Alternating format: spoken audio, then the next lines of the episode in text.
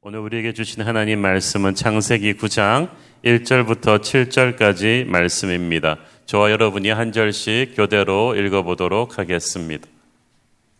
하나님이 노아와 그 아들들에게 복을 주시며 그들에게 이르시되 생육하고 번성하여 땅에 충만하라. 땅의 모든 짐승과 공중의 모든 새와 땅에 기는 모든 것과 바다의 모든 물고기가 너희를 두려워하며 너희를 무서워하리니 이것들은 너희의 손에 붙였음이니라. 모든 산 동물은 너희의 먹을 것이 될지라 채소같이 내가 이것을 다 너희에게 주노라. 그러나 고기를 그 생명 되는 빛에 먹지 말 것이니라. 내가 반드시 너희의 피, 곧 너희의 생명의 피를 찾으리니 짐승이면 그 짐승에게서 사람이나 사람의 형제면 그에게서 그의 생명을 찾으리라. 다른 사람의 피를 흘리면 그 사람의 피도 흘릴 것이니 이는 하나님이 자기 형상대로 사람을 지으셨음이니라. 너희는 생육하고 번성하며 땅에 가득하여 그 중에서 번성하라 하셨더라. 아멘. 어제 우리는 방주 밖으로 나온 노아 가족이 무엇보다도 먼저 하나님께 예배를 드렸다는 사실을 함께 묵상했습니다. 온 세상이 끔찍한 홍수 심판으로 무너지고 이제 모든 것을 이 제로 베이스에서 다시 시작해야 되는 막막한 상황입니다. 어디서부터 어떻게 새 인생을 시작해야 될지 모르겠습니다. 노아도 얼마나 두렵고 막막했겠습니까? 그러나 그런 상황 속에서 그는 오히려 가장 먼저 간절하게 가족들과 함께 예배를 드립니다. 한국 전쟁 때 북한에서 내려오신 분들 중에 많은 분들이 크리스천이셨습니다. 어, 신앙의 자유를 핍박하는 공산주의자들을 견딜 수 없어서 가족들과 함께 목숨 걸고 내려오신 분들이기 때문에 그 가난하고 힘든 전쟁통에서도 어디를 가든지 예배를 드렸습니다. 지금은 한국교회 그 훌륭한 원로 목사님이 되신 분도 그런 분 중에 하나였는데 그분 그 제가 간증을 들어보니까 그때는 이렇게 판자촌 교회가 굉장히 많았다고 합니다. 피난민들이 있는 곳에 어디를 가든지 그 판자촌이 섰는데 그 판자촌 안에 꼭 판자 십자가를 세운 나무 십자가를 세운 교회들이 있었다는 거예요. 그래서 그 하루하루 먹고 살기 힘든 때도 찬송 소리, 기도 소리가 울려 나왔다는 것입니다. 하나님께서 전쟁통의 그 판자촌 교회들의 예배들을 받으셨어요. 우리 민족이 그 후 얼마나 놀랍게 회복이 되었습니까? 하나님께서도 그 이 노아의 예배를 받으시고 내가 다시는 사람들의 죄 때문에 이 땅을 이런 식으로 저주하고 멸망시키지 않겠다고 약속해 주셨습니다. 예배의 축복은 그것만이 아니었습니다. 예배를 받으신 하나님께서는 이제 본격적으로 노아 가족들을 축복하시기 시작하셨습니다. 오늘의 본문 말씀은 방주 밖으로 나온 노아 가족들에게 주는 하나님의 축복의 말씀이요. 이는 홍수 이후에 새 인류에게 주는 축복이기도 합니다. 자, 1절을 보면 어, 디서 많이 들어본 말씀 같지 않습니까? 하나님이 노아와 그 아들들에게 복을 주시며 그들에게 이르시되 생육하고 번성하여 땅에 충만하라. 이 말씀은 진짜 어디서 들어본 말씀이에요. 창세기 1장에 천지 창조하신 뒤에 축복을 그대로 회복시켜 주시는 것입니다. 창세기 1장 28절. 창세기 1장 28절을 보면 하나님이 그들에게 복을 주시며 하나님이 그들에게 이르시되 생육하고 번성하여 땅에 충만하라. 땅을 정복하라. 바다의 물고기와 하늘의 새와 땅에 움직이는 모든 생물을 다스리라 하시니라. 땅에 충만하여 땅을 정복하라 하나님께서 만드신 천지장 만부를 이제 인간이 하나님이 지명하신 만물의 영장으로서 더 개간하고 경영하라는 뜻입니다. 사람들이 자꾸 세상 밖으로 더 넓은 곳으로 더 깊은 곳으로 더 새로운 곳으로 가고 싶어 하는 열망은 하나님께서 태초에 우리로 하여금 모든 세계를 충만히 세우고 정복하고 다스리라는 사명을 주셨기 때문입니다. 이를 위해서 하나님께서 우리에게 모든 생물을 다스릴 수 있는 권위를 주셨죠. 우주를 다스리는 하나님께서 지구의 생물을 다스릴 수 있는 권위를 우리에게 위임하셨습니다. 이건 보통 권세가 아닙니다. 인간이 타락하기 전에는 모든 맹수들도 하늘의 새도 바다의 고기들도 만물의 영장인 인간의 권위에 복종했습니다.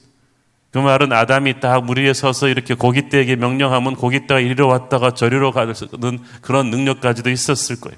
하나님이 그런 권세를 인간에게 실어주셨기 때문입니다. 그런데 죄를 지어 타락한 뒤에는 그 권세가 크게 훼손당해 버렸습니다. 이전에는 자연을 다스렸는데 이제는 자연이 인간의 권위에 복종하지 않고 이제 인간은 자연과 싸워야만 합니다. 자연을 두려워해서 자연의 일부를 신으로 섬기기까지 하는 인간들도 생겼어. 나무에다 빌고 바위에다 빌고 인간의 문명이 이렇게 발전했는데도 그렇게 무속신앙이 많고 우리가 두려움이 많은 것은 우리가 죄로 인해서 영혼이 병들었기 때문이 그래서 우리의 영혼이 하나님 앞에 회개하고 돌아오면 비로소 자연을 극복할 수 있죠. 노아 홍수 심판 뒤에도 하나님께서는 옛날처럼 생육하고 번성하여 땅에 충만하라는 똑같은 사명을 주셨지만 이 오늘의 그 말씀에 보면은 창세기 그 1장 말씀 때처럼 모든 생물을 다스리라는 말이 없어요. 이제 생물을 다스릴 수 있는 그런 생물들이 인간에게 복종하는 영적 권세가 없어진 거죠. 홍수로 인해서 일단 자연 환경 자체가 크게 망가졌습니다. 어제 본문이 창세기 9장 22절을 보면 땅이 있을 동안에는 심음과 거둠과 추위와 더위와 여름과 겨울과 낮과 밤이 쉬지 아니하리라고 했어요. 노아 홍수 이전에는 이런 것들이 없다가 홍수 이후에 생긴 거예요. 어, 몇 번씩 말씀드렸듯이 홍수 이전에는 하나님이 만들어 두신 궁창 위의 물층, 그 수증기층으로 인해서 북극부터 남극까지 전 지구가 전부 다 영상 25도 정도의 아주 따뜻한 날씨였습니다. 그런데 홍수 이후에 이 수증기층이 사라지면서 홍수 이후에 사계절이 생겼어요. 추위와 더위가 생겼고 남극과 북극이 생겼고 지역마다 기후가 달라진 것입니다. 지각 변동, 자연 재앙이 그렇게 시작됐습니다. 하나님께서는 처음부터 화산과 지진과 해일과 엘니뇨 현상이나 온난화 현상을 만드시지 않았습니다. 인간이 죄를 지은 후에 자연이 망가진 거예요. 그러나 걱정하지 마십시오.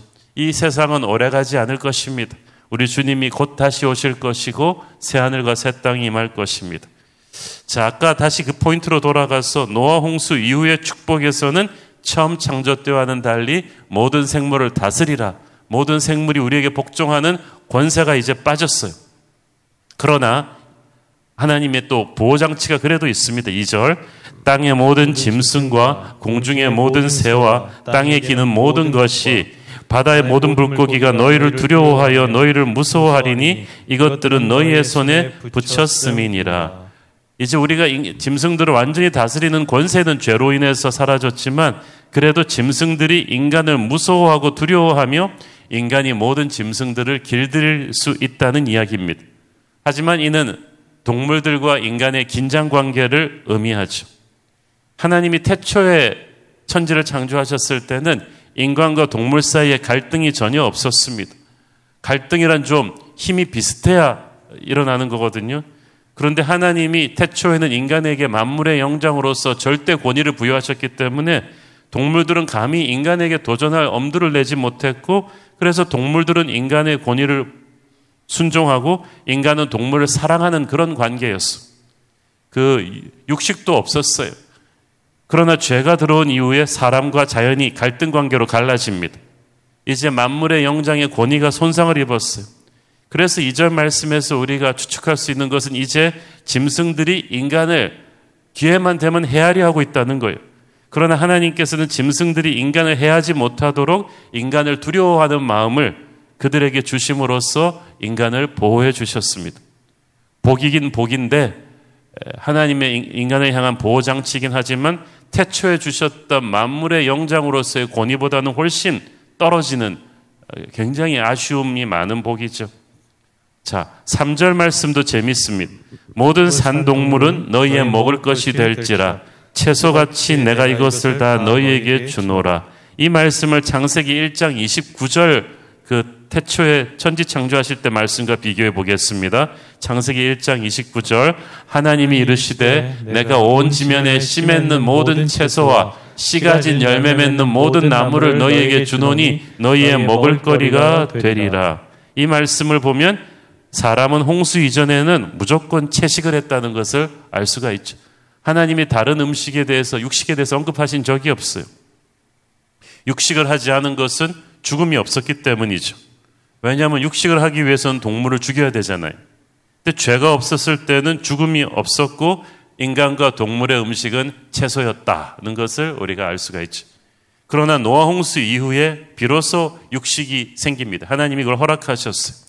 홍수로 다 망가진 세상에서 짐승을 먹지 않으면 당장 노아 가족은 먹을 것도 없었을 것이고 홍수 이후로 이제 환경이 파괴됐잖아요. 추위와 더위, 여름과 겨울로 인한 환경 변화로 인해서 더 이상 채식만으로는 견디기가 어렵게 되었죠. 그래서 하나님께서 육식을 허락하셨는데 처음에 방주에 동물들을 실을 때 정결한 짐승을 부정한 짐승보다 일곱 배나 더 방주에 실은 이유가 여기 있습니다. 그래서 노아는 방주에서 나오자마자 제일 먼저 하나님께 이 정결한 짐승들로 번제를 드렸고 당장 먹을 수 있는 식량으로 사용했겠죠. 그러나 이 육식을 하면서부터 인간들에게는 새로운 질병들이 많이 생겨났고 이게 인간의 수면 단축의 부분적인 원인 중의 하나입니다. 아, 하나님이 천지 창조하신 뒤에 홍수 이전에는 오로지 채식만 하게 하신 것을 보면은 그게 우리 몸에 훨씬 좋기 때문이겠죠. 또 사람들에게 이 시점에서 이 고기를 먹게 허락하신 것은 심리적인 원인도 있었을 것입니다. 홍수 심판 뒤에 인간은 자연을 다스리는 게 아니라 자연에 대한 두려움을 갖게 되었을 텐데 짐승들을 잡아먹기 시작하면 이 두려움이 없어집니다. 그 땅의 모든 짐승이 너희를 두려워하고 무서워하는 게 그 까닭 중에 하나죠. 하나님께서는 그런데 육식을 허락하시면서도 제한을 두셨습니다. 이 제한이 뭐냐? 4절. 그러나 고기를 그 생명 되는 핏째 먹지 말 것이니라. 피는 생명이 피를 먹으면 잔인해집니다. 생명을 상징하는 피를 고기에서 빼라는 것은 인간의 분노와 저주와 살인의 마음을 빼라는 거죠. 그래서 하나님은 육식을 허락하셨지만 제한을 두셨습니다. 6절을 보세요. 다른 사람의 피를 흘리면 그 사람의 피도 흘릴 것이니 이는 하나님이 자기 형상대로 사람을 지으셨음이니라. 하나님이 인간의 생명을 유지하기 위해서 동물의 생명을 주시는 것은 역설적입니다. 하지만 하나님은 살인은 결코 남의 피를 흘리는 살인은 용납될 수 없는 죄라는 것을 분명히 하셨습니다. 내가 나를 죽이는 자살도 살인이죠. 내가 남을 죽이면 타살이죠. 자살이든 타살이든 둘 다 하나님이 용납지 않으시는 것이죠. 생명을 주신 이가 하나님이시기 때문에 생명을 언제 어디서 어떻게 거둘 것인지도 오직 하나님의 절대 권리입니다. 살인은 생명에 대한 가장 큰 모독입니다. 짐승의 피를 흘릴 수는 있지만 사람의 피는 흘릴 수조차 없습니다. 하나님은 세 번씩이나 사람의 피를 너희 생명으로 갚으리라는 말씀을 성경에서 많이 하셨습니다. 창세기에서도 하셨고 시편에서도 하셨고 레위기에서도 하십니다. 홍수 이전에 세상의 가장 큰 문제 중의 하나는 인간의 강포함, 폭력성 아니었습니까? 그래서 이제 다시는 살인과 같은 인명 경시 풍조가 없도록 하나님은 인간들에게 단단히 경고하셨습니다. 육식을 허락하시지만 이걸 너무 심하게 해서 피를 많이 흘리다 보면 사람들이 동물들뿐 아니라 사람들도 공격할 가능성이 있음을 보셨어요. 하나님은 인간이 서로를 사랑하며 살기 원하셨기 때문에 경고하신 것입니다. 자, 오늘 본문의 내용을 다시 한번 정리를 해 본다면 심판을 은혜로 마무리하시는 하나님의 패턴이 여기서도 똑같이 반복돼요. 아담 이브를 벌하셨지만 어, 가죽 옷을 입혀 내보내시고 여자의 후손에서 메시아가 날 것이라는 약속도 주셨잖아요. 홍수 이후에도 마찬가지예요. 이제 정결한 짐승들을 인간에게 먹이로도 주시고 이제 내일과 그 다음 본문에 나오겠지만 어, 무지개 언약도 주십니다. 노아 홍수의 심판 사건이 오늘을 사는 우리에게 주는 영적인 메시지는 참으로 큽니다. 예수님께서는 이제 말세 주님 다시 오시기 전의 상황을 노아 홍수 때와 비교하신 바가 있습니다.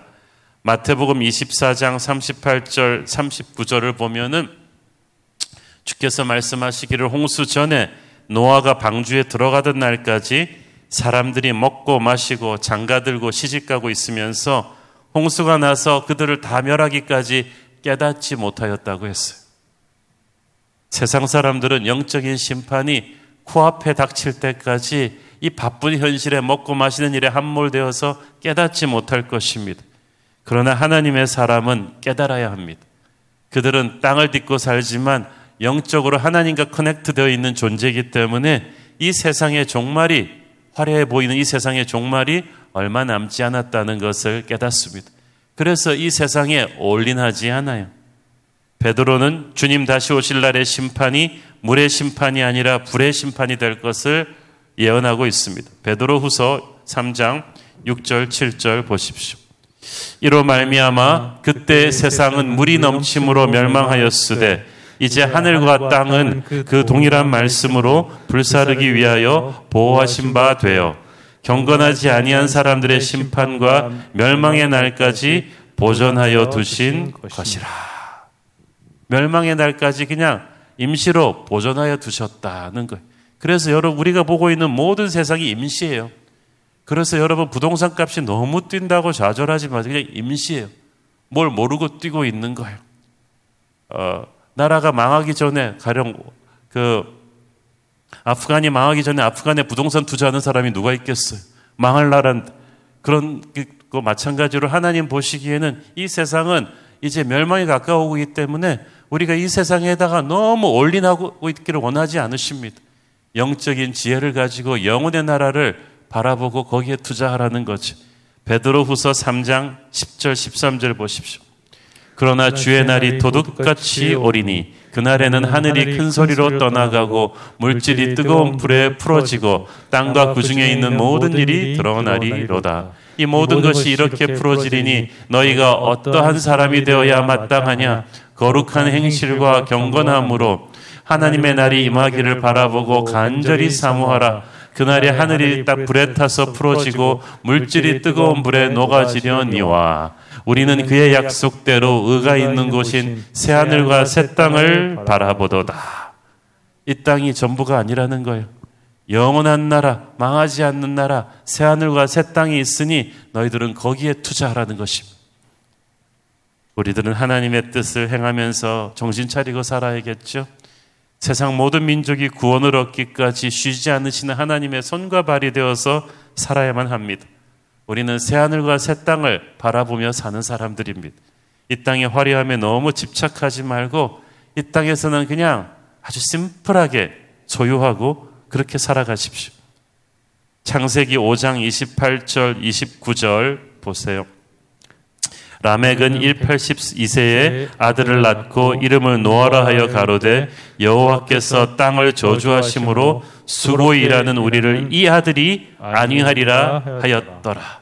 이 노아가 이 저주받은 세대에 하나님의 소망이 되는 존재였다는 거예요. 가장 어둡고 절망적인 시대.